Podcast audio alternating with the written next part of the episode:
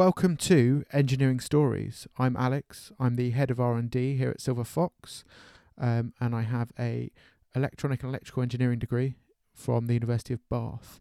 And alongside me today, I have Nicoletta. Hello, thank you, Alex. Um, yes, my name is Nicoletta, and I'm a second year student on electrical and electronic engineering as well at the University of Greenwich.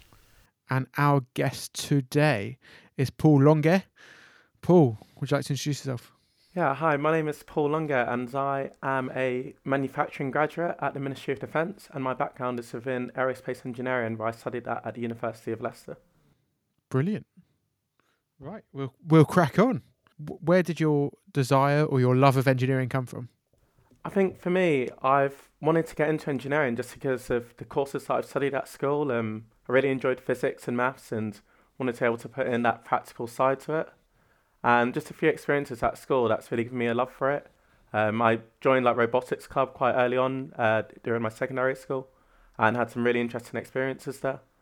And um, just other small experiences in like animation or visiting different universities and being able to see some of what gets on. Brilliant.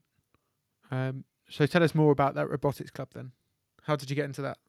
Um, it was just a club that was like nearly started within my secondary school. I went to a school in Gravesend, Gravesend Grammar School, and the club was only running for a few short years. But I think any kid would find it really interesting and a chance to like get involved in that.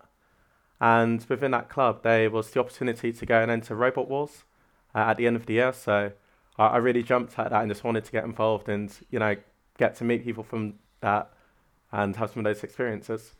Cool. So was that was that Robot Wars between you, or was that actual the TV show Robot Wars? Yeah, it was actual Robot Wars, which was really fun, and to actually you know go over there. I had a hat which I've lost now, unfortunately. But I had a few of the signatures from some of the people from there, and um, our own robot. It didn't do amazingly well in it, but um, we still had fun being able to actually go to the competition and see and watch some of the battles. There. What What was your robot's special special skill? Um, ours didn't really have one. It kind of just had a ramp built into the front of it. I think we are all, you know, like year sevens, year eights uh, at that age doing it. So its special skill was the ability to go forwards, Fair. really. So. Did it turn? Did it go backwards? Yeah, it could turn and go backwards as well. okay. Yeah. Okay. But presumably you came amiss against uh, things with spinning wheels and hammers. Yeah, yeah, no chance against any of those. If you were to rebuild the robots now, would you do anything different? Yeah, I think um, with my skills and experience and actually having studied an engineering degree, I've got a lot more capability and ability to create a really good robot. Have um, you tried? I haven't tried recently, but I've got an Arduino just in the back of my room now. Um, I could probably, you know, put together the electronics for it and the rest of it. Um, you know, in this modern age, I'd probably design using 3D printing and a few CAD skills. So you you went to you got to work in Italy. Yeah, that was more related to like um, enjoying maths at school. Um, so I had a, quite which is, a few opportunities. Which is key for engineering, I might add. Yeah, absolutely. And um, during university, when I was looking for a part-time job, um, both like during term time and outside, I took up a bit of maths tutoring. So I had some really good opportunities there, like working inside of a secondary school and you know being able to support some kids and people p- other people who wanted to get into engineering but maybe didn't have those math skills to where they needed them to be. And so it's really being able to support someone and being able to push them. And uh, that's what I did during term time. And outside of that I also took on some really great opportunities to teach maths and uh, be like an activity leader abroad. So I've wow. been to schools in Italy and Slovenia and uh, even Oxford as well. Wow. What was your, where was your favorite place uh, I would say my favourite was Slovenia. It was just such an interesting place to visit, and during that, it was something that I stayed alongside host families. So it was really quite a cultural experience as well. Uh, lived at like you know in the mountains, and it was like you know a few, few miles walk to get to the school, and almost a hike every day, which was lots of fun. And then to get there as well, and to be able to like help children, it's a really rewarding experience. So, you, so you didn't go um, during ski season then? Uh, no, not not unfortunately not. Because I've actually heard the skiing in Slovenia is is actually quite good. Yeah, I bet it must be. Um, it's a really like mountainous area, so I bet Yeah. during that season it must be incredible. Yeah. The tutoring, were you just tutoring maths or was there any other subject you quite enjoyed and wanted to share with others? Yeah, one of the things I did, especially abroad, was as an activity leader. So that would be leading the kids in kind of drama, art, and sports. So um, one of the big things that I like to do is I play dodgeball quite a lot. I got into that at university, and I'm wearing uh, my dodgeball hoodie right now. And so that's something I'm really into, and uh, being able to share that like love and passion with other people as well is always fun. And I still play dodgeball now that I live in Reading. Uh, there's a local club that was set up uh, just before the pandemic that I've uh, joined and I'm on the committee for as well. Wow. Is that competitive? Uh, yeah, it's competitive. Uh, we have like league meets and a few like open tournaments against other cities and occasionally universities. And yeah, it's a lot of fun. I wouldn't say I'm that great though, but I do really enjoy it. Yeah. The I mean, obviously we played dodgeball at school, but the my my lasting memory of it is the film. I think uh, everyone who like comes in to play dodgeball it is uh, the movie's a big inspiration, and you know I think we'll have a social coming up at some point where we'll all sit together and watch that movie, Yeah. See what we can learn and bring back to yeah. game. How similar is it?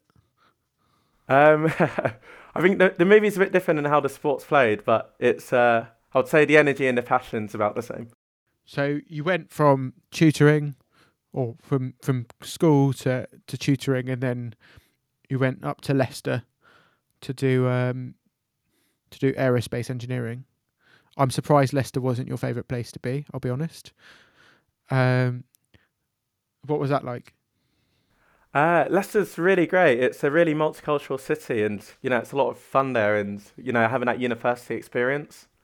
Um, yeah, I really, really enjoyed my time there, and you know made like lots of really good like uh, lifelong friends. And um, Leicester's such a central place; it's easy to get around to other areas of the country. So I've been able to visit friends in different cities and uh, have different experiences. Uh, Leicester also has the space centre there as well. Yeah, I, I, I that's one place I want to go actually. Apparently, it's really good.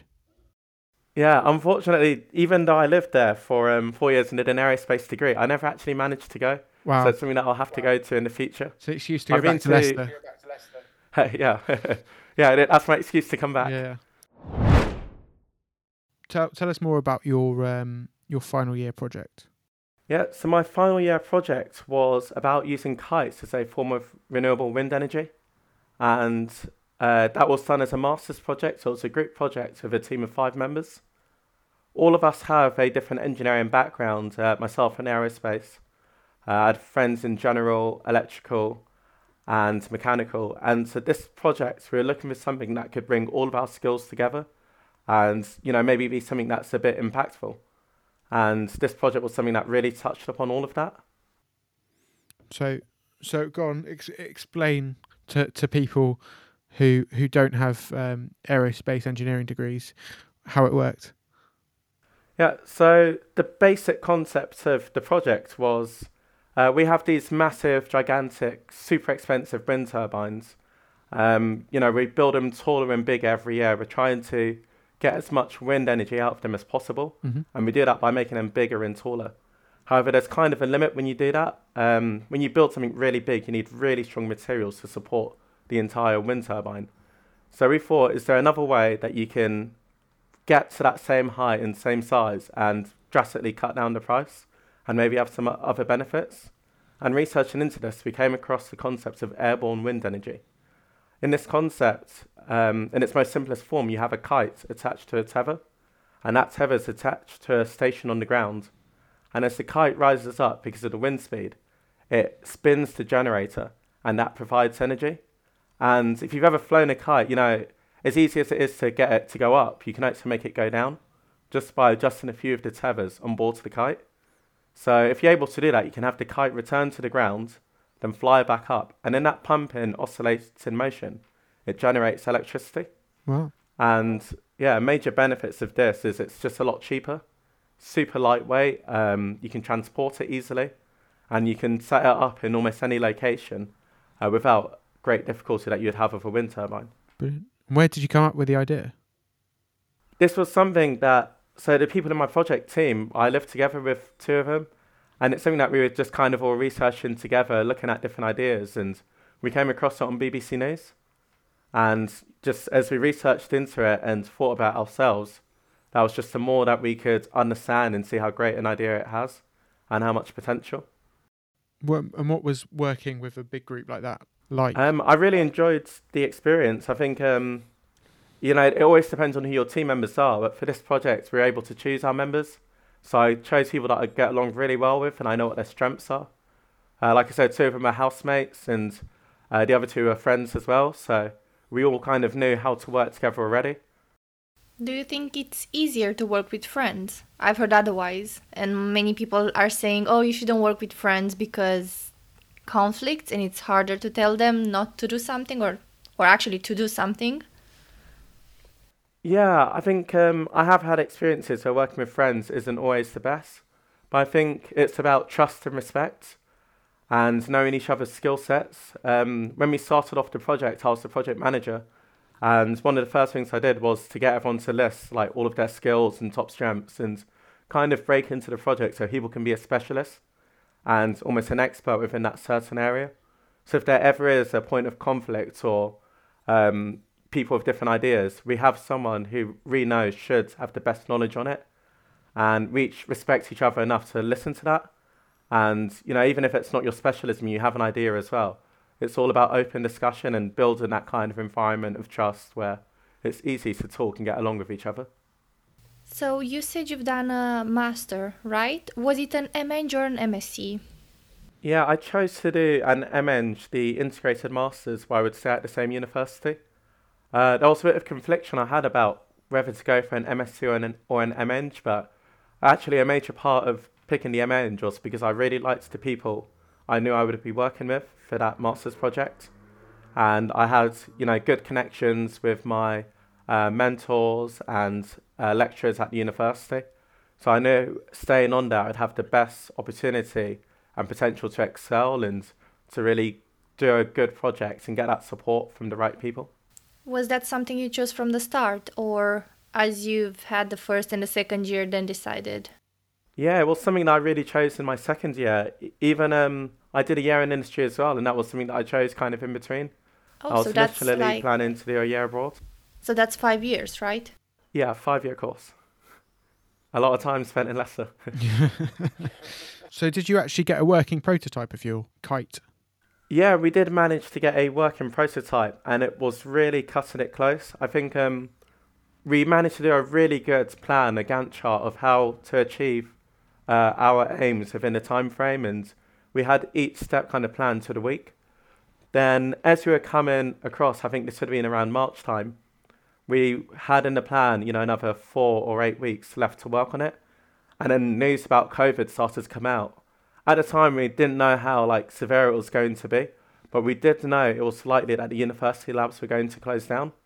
And um, we actually did receive an email saying that in a week's time, there'll be no more entrance into the university. So within that uh, last couple of weeks, we had to condense the entire work of uh, eight weeks all into that time period. And so we had to skip a lot of the subsystem testing. And we were almost there sat as a group outside with um, bringing everything out, bringing out a pair of scissors, wire cutters, um, electrical tape, and a soldering iron, and just trying to almost jury rig the rest of our project together. And uh, I guess at this point, we skipped a lot of our engineering steps and assurity and everything, and just kind of did everything we could to get it to work. And in the end, yeah, we were successful. We managed to get the kite up in the air, uh, spinning the generator and generating power and lighting up a light bulb. Wow. And we also recorded those results. So just just we'll take that was your final year project, but going back a bit, you did a, a placement, right? Yeah, I did.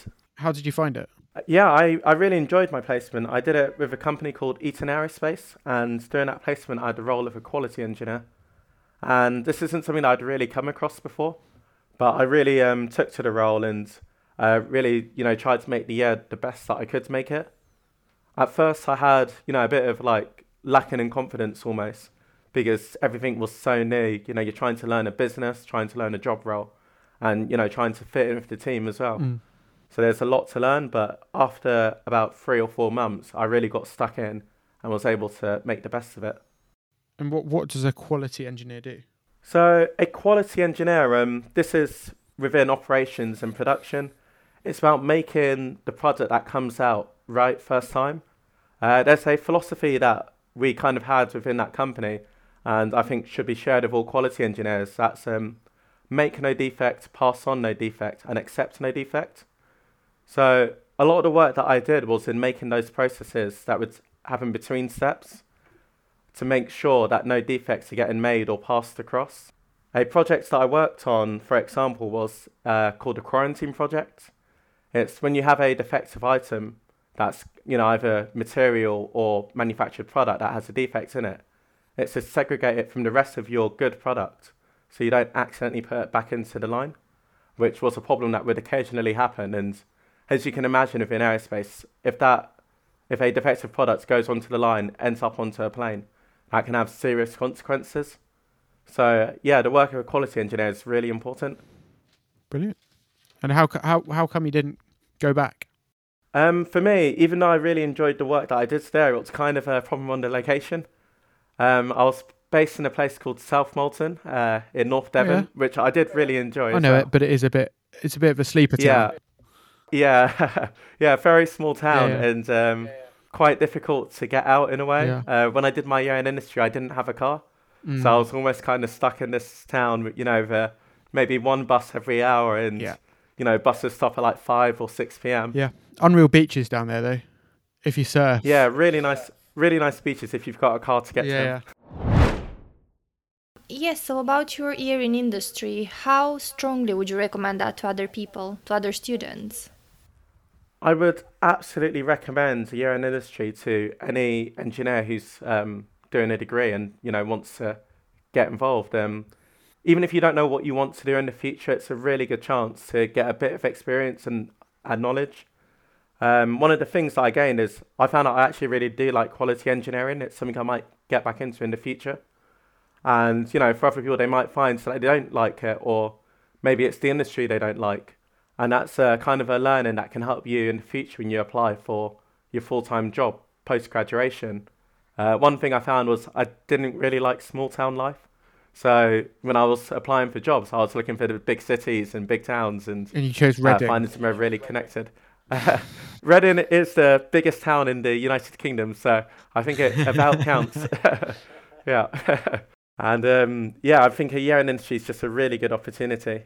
And even coming into my current job now, experiences that I gained doing my own industry, it set me up into a really good position where I was given projects and I didn't have to go through those same starting three or four months where I didn't know what I was doing. I was able to get stuck right in and make really good impressions and build good connections in the company. So, what would you say was the strongest skill or um, asset or lesson learned you've had from the year in from from your year in the industry?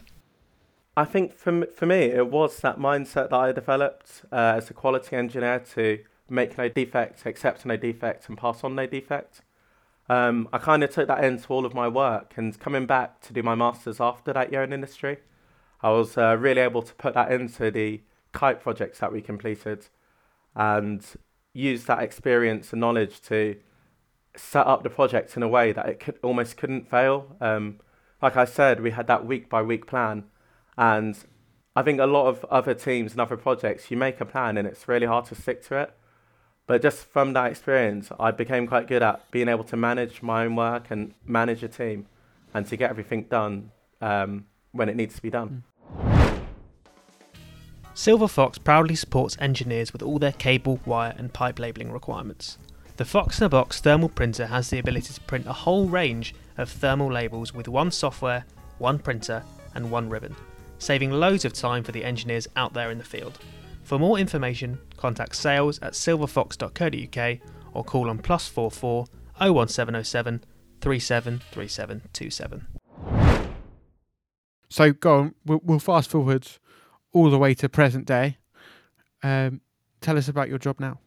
So um, yeah, my current work now, I currently work at a contractor for the MOD, and I'm doing rotational graduate placements, which is another really good opportunity. So a bit like my year in industry, from each placement, I can gain a different experience and bring it into the next, and maybe even bring ideas from one placement to another, and spread that throughout the business. Um, my first placement, it was uh, once again, well, actually, I started off this job working from home, which was quite a challenging time. Um, when you work for any kind of engineering company, a lot of work is hands on and you really need to be able to see it. Mm. And so working from home, it was left me quite limited in what kind of work I was able to get involved in. But even though this would have been a disadvantage, I managed to turn it into an advantage in a way.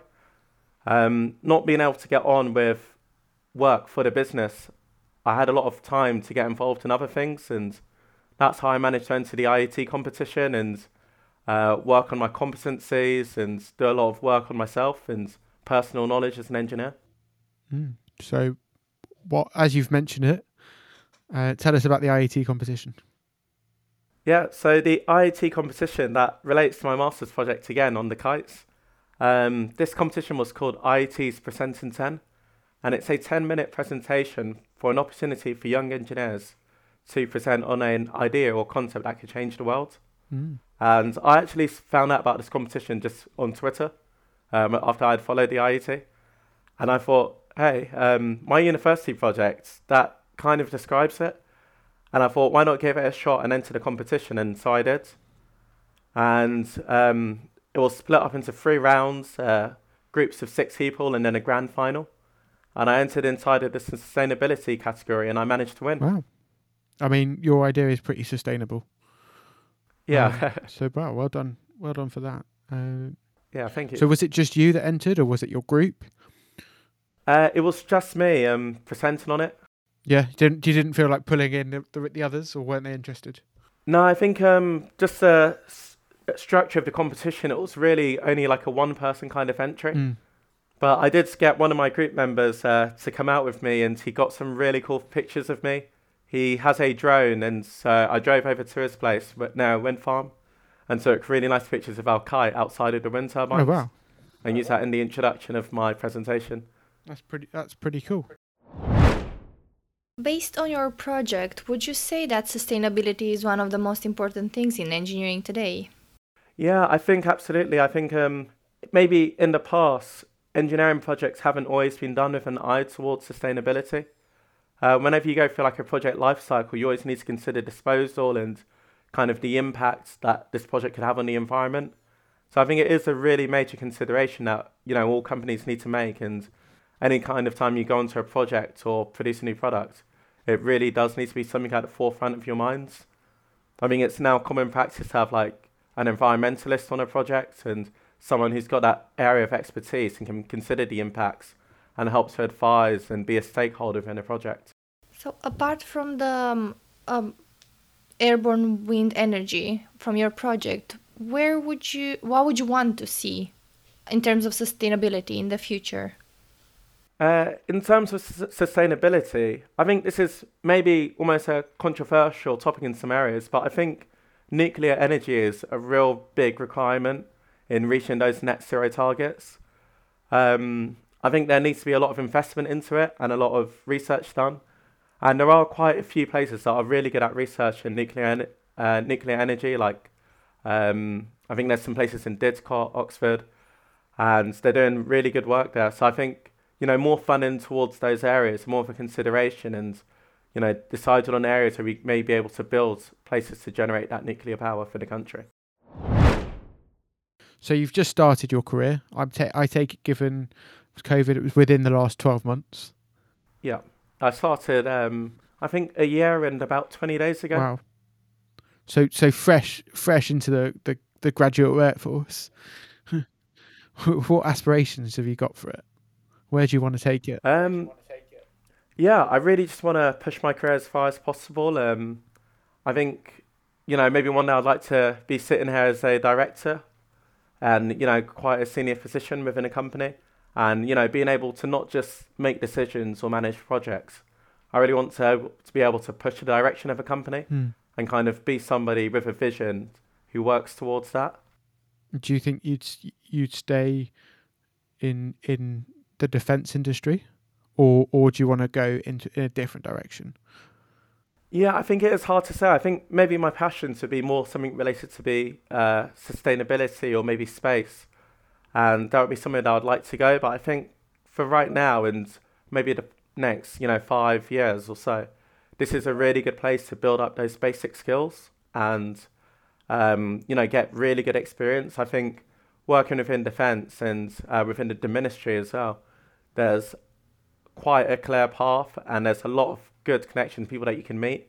And, you know, it's all about kind of learning from others, people who've already been there and, you know, avoiding the mistakes that they've made and following uh, down the paths that they've trailed as well.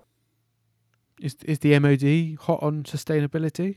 Yeah, I would say so. Um, you know, when you've got an employer that has a lot of employees, there's a lot that they're required to do. And, you know, there's almost like this ethical consideration that smaller companies can't always afford to have. So there are like, you know, big teams that actually do work on um, climate sustainability and, you know, kind of making things as good as they can be. Mm.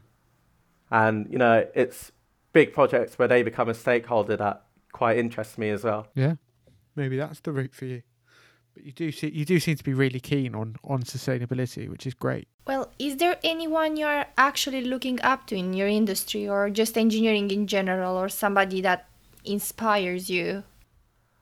Um, no, I've not really considered that question before, but I think um, maybe like looking at role models, I'd say maybe both of my parents um, in different ways. Uh, my mum's always kind of worked within like kind of childcare and you know supporting people. Um, she's like worked with disabled adults and children and working in care homes, and I think she wants to set up a care home in the future as well. And my mum's got a really serious uh, work ethic. Uh, she's able to set up businesses. Um, she's set up an after-school club in the past, and you know, seeing the way that she works and is able to be dedicated to something that she believes in, and you know, can be like a positive force in the world. That's I find that really inspiring. And um, my dad as well, he's got a similar level of work ethic, and you know, he he's able he's been able to get himself quite a good position. Uh, he was uh, deputy head for a bank in Nigeria, and you know, he works really hard. So he's actually just retired a few weeks ago, and he's still looking. He, that's but that's not the end of his career. He's still looking. He's um, going out to conferences, learning on how to set up a business. He's looking at other positions and senior things he can take on. And, you know, he's got that drive and passion to keep on working. And that's something that, you know, I aspire to and want to be able to be. Have they been very supportive of your choice? Because engineering and your mom is in care, your dad bank, you are an engineer. Yeah, I think uh, absolutely. I think there's always, you know, either be like an engineer, a doctor, or a lawyer. So I've managed to get one of the three. yeah. And um, yeah, I think um, they, they just want me to have like, you know, something quite stable and something that I can actually really enjoy. I think um, it's always important that you enjoy and kind of love your job. So I think I'm, I'm in quite a good place, and my parents told me that they're both proud of me. And uh, winning that competition as well has been helpful too. Yeah, I can imagine. Imagine you've got a time machine and uh, you can go back and give 16 year old Paul some advice. Or uh, we can go younger. We'll go we'll go 14 year old Paul. What would you say to him? I think I've always kind of been doing the right thing, but maybe just some confirmation. It's about grabbing opportunities whilst you can. And I think one of the things that I've just learned over the years is I've always had that mindset to take an opportunity, but I've been learning how to find them. And that's the really tricky thing.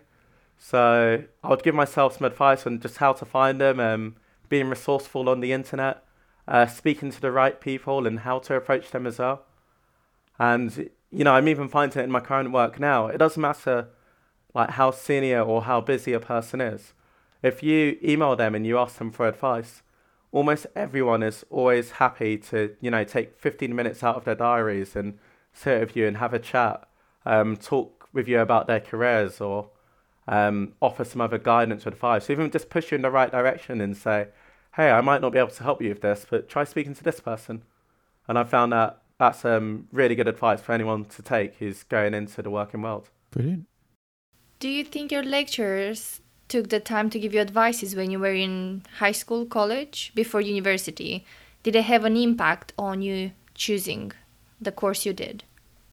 Yeah, I think so. I think I had, um, funnily enough, uh, one of my English teachers was really helpful. Uh, maybe not in terms of the course, but in terms of advice and being friendly and supportive. And as well as that, my physics teachers, uh, they've been really good and you know helped to inspire me within physics and to really enjoy the course. Um, physics is such an interesting thing, and you know a lot of the interesting parts of engineering kind of come from physics too. So that's always been really helpful in knowing that you've got someone to talk to about things and to question the world and why it works the way that it does. I think all engineers have an inquisitive mind, and someone who can give answers, there's nothing better than that. So, you seem to you seem to love physics. Why why did you choose engineering over physics? I think engineering is more the practical side. It's when you're able to take learning that you've done, or you know, come up with theories or practices, and say, okay, so this can work in this situation, but how can I make it work for me? How can I make it work on a bigger scale? how can I make it work for this country or the world? And I think with engineering, that's where you can have a real impact and kind of leave your mark. Brilliant. Good answer. Do you think you will take any more managerial roles in the future, or you would like to be the hands on person if you were to choose? I, I think for me, I probably would go more towards that management route and being able to organise things and set a direction. Uh, I think I'm quite good at planning a project and making sure things are happening, and um, you know, being able to take a step back and see that bigger picture. Another one of my favourite sayings is, um, you know, complex plan, you have simple steps. If you have a simple plan, you'll have complex steps.